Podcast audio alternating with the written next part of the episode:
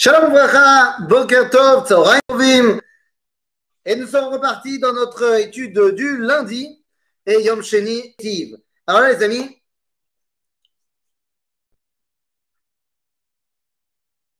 la bracha donc Atov Ve'ametiv. Et la première question qu'on doit se poser, c'est pourquoi commence-t-on cette quatrième bracha par une bracha J'allais dire? En fait, comment ça se fait qu'on enchaîne sur un Baruch Ata Hashem euh, On a commencé en disant Baruch Ata Hashem, c'était le début du Birkat Amazon. Mais après, quand on a dit la bracha de Haaretz, on n'a pas recommencé. Je regardais, je, reprends le texte que vous connaissez par cœur. Au début, on a dit Baruch Ata Hashem, très bien. Mais ensuite, une fois qu'on a dit Baruch Ata Hashem, Azan et Akol, eh bien, on n'a pas enchaîné sur une deuxième bracha. On a dit Nodel Echa Hashem, ta. Et ensuite, on a terminé Baruch Ata Hashem, Haaretz Amazon. Et ensuite, on a dit Ta, ta, ta, ta, ta. Et on termine en disant Baruch Hashem, Bonne Barachama, Yerushalayim, Amen. Comment ça se fait que là, eh bien, pour commencer la quatrième bracha, on commence sur un Baruch Hashem? Eh bien, tout simplement parce que la troisième bracha, on l'a terminée sur un Amen. Et on a terminé la semaine, enfin, il y a deux semaines, c'était la semaine dernière, mais il y a deux semaines, on avait expliqué que pourquoi on dit Amen pour la troisième bracha, puisqu'elle marque la séparation entre des Horaïta et des Rabbanan.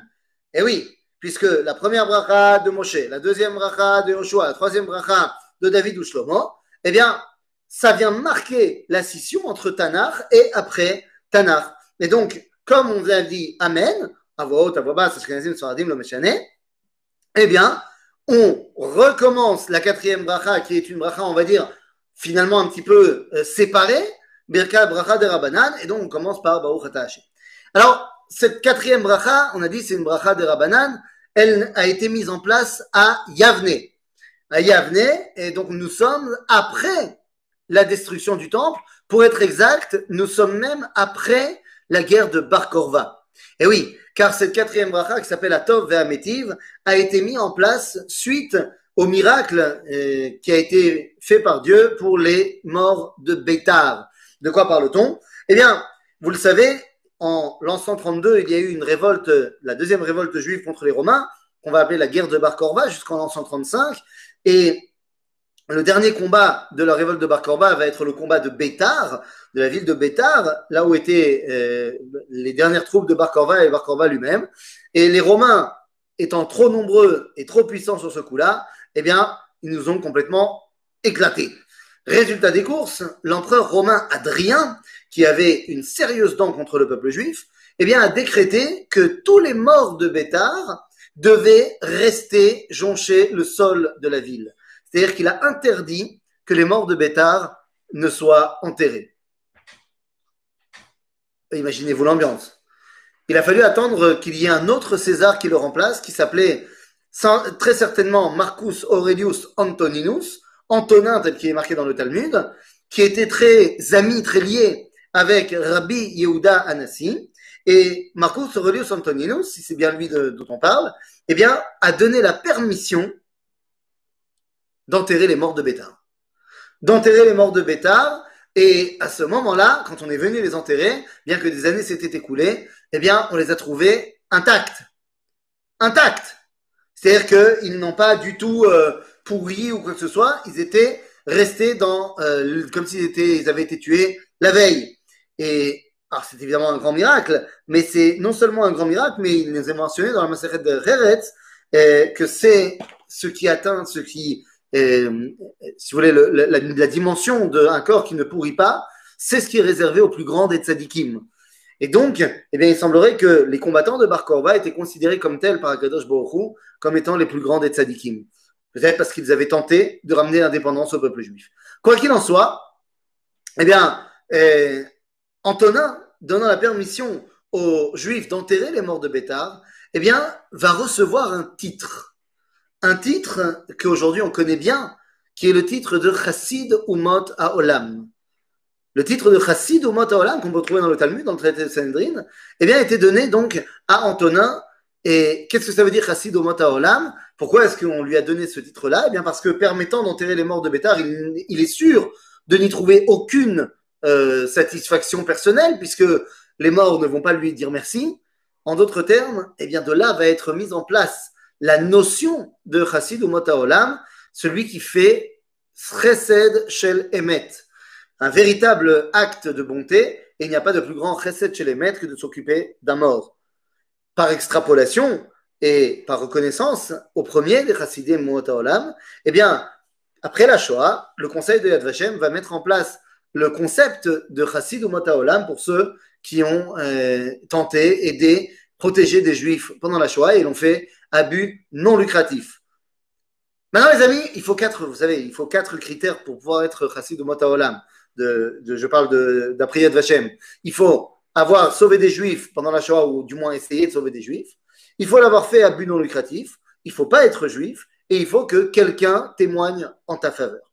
Bekitsour, donc ça c'est la quatrième bracha de Atov Vea Metiv.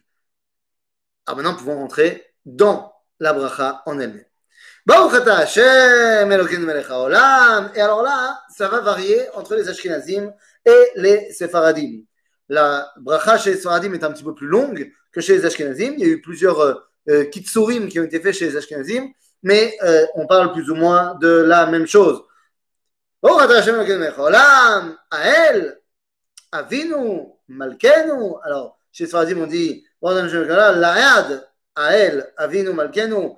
C'est אותו דבר, אדירנו, בורנו, גואלנו, יוצרנו, קדושנו. Ouah Qu'est-ce que c'est que toute cette, cette, tous ces adjectifs? Malkenu. Malkenu, c'est-à-dire, on s'en remet à lui. Adirenu, c'est lui qui peut ramener la grandeur à notre identité. Borenu, c'est lui qui est l'initiateur de notre identité. Goalenu, c'est lui qui peut nous sauver et nous amener la Géoula. Yotzerenu, c'est lui qui a une, un projet pour nous. Nietzira. Kedoshenu, Kedosh Yaakov. Mais qu'est-ce que c'est que ce Kedosh Yaakov? Cette dimension de Kedosh Yaakov est une dimension très particulière. Parce qu'on en connaît une autre. On en connaît une autre qui est mentionnée dans le Tanakh, qui est la notion de Kedosh Israël. Kedosh Israël, c'est un, une appellation pour Dieu qui revient principalement dans le livre de Ishayahu Anavi. Ishayahu Anavi, il y a encore trois autres endroits dans tout le Tanakh où on parlera de Kedosh Israël, qui ne sont pas dans le livre de Ishayahu, mais dans les trois autres endroits, il y en a deux où c'est Ishayahu qui parle, dans un autre livre, mais c'est Ishayahu qui parle. Donc on voit que la notion Kedosh Israël est une notion Ishayahuienne par excellence. Et qu'est-ce que cela veut dire? Eh bien, Kedosh Israël, c'est que Dieu est euh, celui qui fait résider sa présence au sein d'Israël, qu'on le mérite ou qu'on ne le mérite pas. Dans le livre de Ishaïaou, à chaque fois que c'est utilisé, c'est pour montrer que on fait n'importe quoi, mais d'un côté, d'un autre côté, Akadosh Baruch ne nous abandonne pas. Et donc, Kedosh Israël, c'est la dimension de Dieu qui est qui fait résider sa présence dans le peuple juif, même quand on ne le mérite pas. Pourtant, eh bien, si dans le livre d'Ishaïou, il y a marqué Kedosh Israël, ici, il n'y a pas marqué Kedosh Israël, il y a marqué Kedosh Yaakov. Lama. Eh bien, comme on l'a dit, cette quatrième bracha est mise en place à Yavne après la guerre de Bar Korva, c'est-à-dire après le début de l'exil. Et donc, en exil, nous ne pouvons plus nous appeler Israël. Comme vous le savez, eh bien, eh, lorsque Yaakov va se battre avec l'ange de Esav, et puis lorsque finalement il arrivera à Bethel, eh bien Dieu lui donnera un deuxième nom. Il l'appellera Israël. Mais Israël ne veut pas dire qu'on ne l'appellera plus jamais Yaakov. Il deviendra de temps en temps Yaakov et de temps en temps Israël. Lorsqu'il développera la dimension nationale dans sa grandeur, il s'appellera Israël. Lorsqu'il retournera dans ses, euh, démons de l'exil, alors il sera appelé Yaakov. Eh bien, dans le livre de Ishayahu, qui marque une époque où Malchut Israël est toujours présente, la royauté d'Israël est là, le Beth est là, alors on, parle de Kedosh Israël, à l'époque du Birkat Amazon euh, de Bracha Dalet, c'est-à-dire à l'époque de l'après par Korva, eh bien nous sommes en exil, nous ne parlons plus, la, royauté d'Israël n'existe plus, le Beth Amikdash n'existe plus, nous ne parlons plus de Kedosh Israël, mais Kedosh Yaakov. Top alors on dit, Direnu, Borenu, Goalenu, Yotzrenu, Kedoshenu, Kedosh Yaakov. Et excusez-moi, j'ai fait tout bouger. Voilà. Et après, on dit Roenu, Roé Israël. Maintenant, on parle de Dieu comme étant le Roé Israël. Mais qu'est-ce que c'est que cette histoire de Roé Israël? Depuis quand Dieu est appelé à Roé, le berger d'Israël Mazé Sipour Azé. Eh bien, les amis, ce, cette Sipour, on peut la retrouver dans le Midrash de Esther Rabba, mais on le retrouve dans le Talmud, dans le traité de Yoma. Vous savez, dans la Tfila, on avait déjà évoqué, ceux qui m'ont suivi dans les cours sur la Hamida, lorsqu'on dit que Dieu, il est Gadol, Gibor, Venora.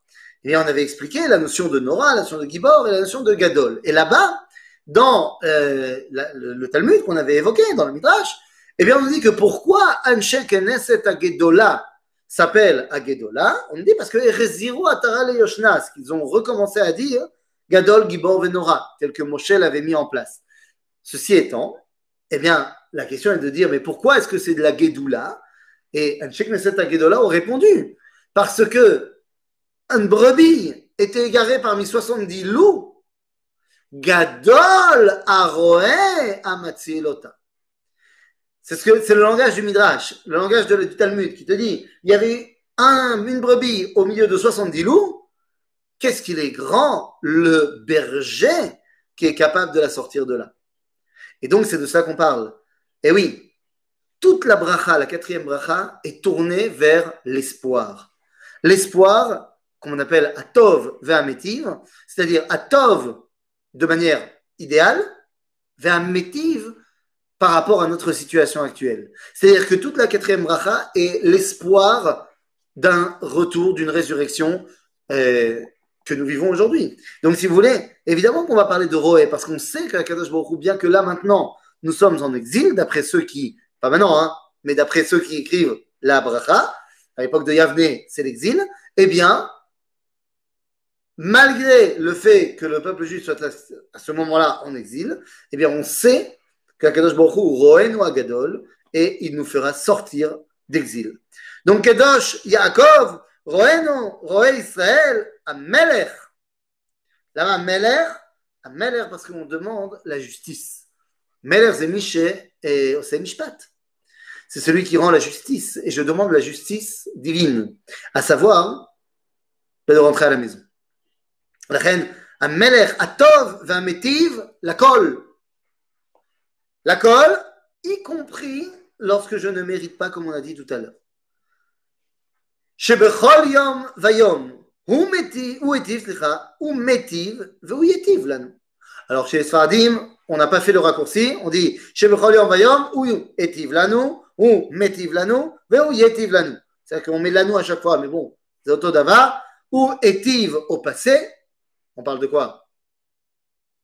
Eh ben, nous, on parle de la sortie du premier exil ou métive, la sortie du deuxième exil, Veu Yetiv, Bezrat pour ceux qui étaient à l'époque de la mise en place de la bracha, c'était pour le, le, futur, mais nous, nous vivons cela également au présent. Yetiv lano, ou gemalano, ou gomeleno, ou yegmeleno. La notion de gmoul, c'est que, si on a dit tout à l'heure que dans Yaakov, c'est qu'il n'y avait pas de mérite, la notion de gmoul, c'est qu'il y a un mérite. C'est-à-dire que tu me donnes quelque chose parce que je le mérite quelque part. Ok? Kol alay, comme on a dit dans le Hallel. Les amis, Nachon, j'ai fait des erreurs, mais j'ai une sgoulat Israël. J'ai quelque chose d'intrinsèque qui fait que quelque part je mérite d'être toujours relié à Dieu, malgré mes actions qui ne sont pas forcément eh, en adéquation avec tout cela. Donc, Ugemalanu, Ugomlenu, Uigmalenu, l'ad, לכן, לחסד ולרחמים. לכן, חסד ולרחמים ולרווח, הצלה והצלחה ברכה וישועה נחמה, פרנסה וכלכלה. מה זה? מה זה כל זה? Eh bien, je demande que Akadosh me ramène, qu'Akadosh Baruch me ramène à la maison, qui me ramène dans la Géoula, qui me ramène dans une situation positive, dans une situation où je n'aurai plus à rougir de mon identité, alors c'est l'ad, ron, c'est-à-dire pour que cette fois ce sera pour l'éternité. Lechen, quand j'ai pas encore de mérite, le chesed, quand on voit pas du tout en quoi je pourrais mériter. Chen, ça veut dire qu'il y a quelque chose, mais ce n'est pas encore assez évident. Chesed, il n'y a rien. Et pourtant, Rachamim, parce que je sais que ça va me donner le temps de finalement être digne de ce que je reçois. Quoi? Revach. Revach, c'est-à-dire moi, marviach, au niveau individuel. Atzala, Atzlacha, Beracha, Veshua, Nechama, Parnasa, Vechalkala, Verachamim, Vechaim, Veshalom. C'est-à-dire qu'au final, à quoi ça va servir? À quoi c'est censé servir? Ben, Cette dimension du retour à la maison. À quoi c'est censé servir? Eh bien, c'est censé servir tout simplement à quoi? Dites-moi.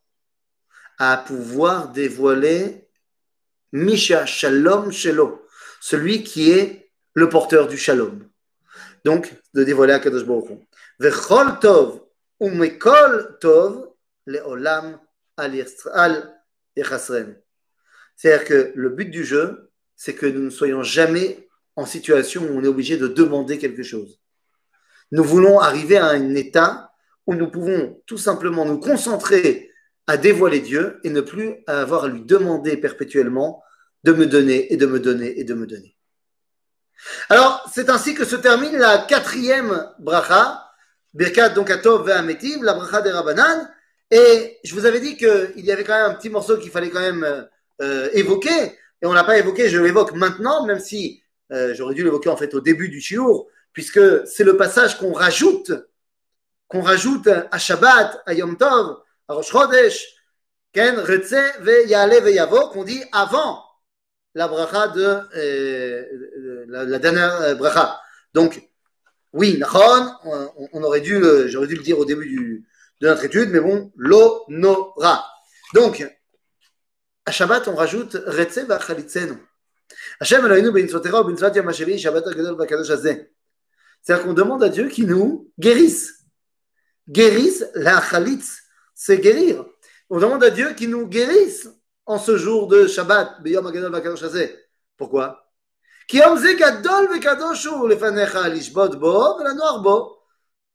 donc, qu'est-ce qu'on fait? Puisqu'on est là en train d'être chauvette et de nous reposer, plus que de nécessaire.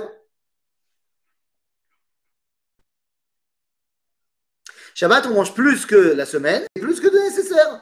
Donc, on a besoin, et là, je peux te dire particulièrement en hiver, où tu sors de table de Seouda Shnia vers 2h30 et que à 3h30, tu te remets à table pour la Seouda Shlishit, là, je peux te dire que tu as besoin de Retseva Chalitzenu à la fin de Shabbat.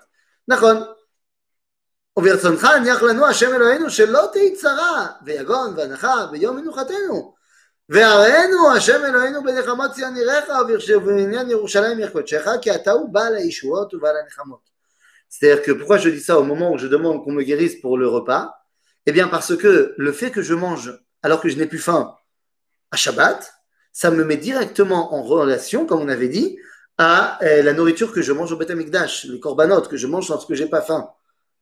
Et donc c'est exactement pour cela que je rattache ce passage-là de Retzé au moment où Ben Sion Irecha, je vais pouvoir voir la reconstruction du Beth Amikdash. À Yom Tov, on rajoute le passage de Ya'ale ve'yavo, Elenu ve'lavotenu Ya'ale ve'yavo, ויגיע, ויראה, וירצה, וישמע, ויפקד, ויזכר, זיכרוננו, ויגדוננו, וזיכרון אבותינו, וזיכרון משה בן דוד עבדיך, וזיכרון ירושלים מקדשך, וזיכרון כל עמך בית ישראל לפניך לפליטה לטובה, לכן ולחסד ולרחמים, לחיים ולשלום, et donc après tu rajoutes Biyom, Rosh Chodesh, Pessah, on demande à Dieu qu'il se rappelle de nous. Mais en fait, qu'il se rappelle de quoi? Qu'il se rappelle de la promesse qu'il a faite à Abraham. De quoi? Bah, De nous donner la terre d'Israël et la descendance. Pourquoi? Eh bien, pour qu'on puisse revenir quand? Bah, à Rosh Hashanah, à Pessah, à Shavuot, à Sukkot, à Rosh Chodesh, c'est-à-dire tous les moments où on revient à Jérusalem, au Beth pour justement être à l'endroit où tu peux voir Dieu, où tu peux avoir ta relation directe avec Akadosh Baruch Et donc, c'est là que tu dis, זוכרנו השם אלינו בו טובה ופקדנו בו לברכה והושיענו בו לחיים טובים ודבר ישוע ורחמים חוץ וחננו ורחם אלינו והושיענו כי אליך עינינו כי אל מלך חנון ורחום אתה. C'est-à-dire qu'on attend qu'une seule chose, c'est de pouvoir retrouver une véritable relation avec toi, pas une relation euh, on va dire, par Zoom, ou une relation par boîte de conserve, on a Bagalout, ou alors quand on n'est pas au Beth mais on demande à ce moment-là un retour à une relation vraie, palpable, entre Akadosh Baruch et nous. Il nous donc plus que, on pourrait dire que le, le, Birkat Amazon est terminé maintenant. Et effectivement, celui qui s'arrête, qui termine son Birkat Amazon à Al Reno, il a terminé. Il a Tzali Dechova. Il y a encore toute la partie des Arachaman qui a été rajoutée plus tard, qui n'est pas moins importante, qu'on évoquera la prochaine fois et qui nous fera comprendre pourquoi est-ce qu'on ne s'est pas arrêté là et pourquoi est-ce qu'on a rajouté toute la série de Arachaman. Ça, on verra la semaine prochaine. À bientôt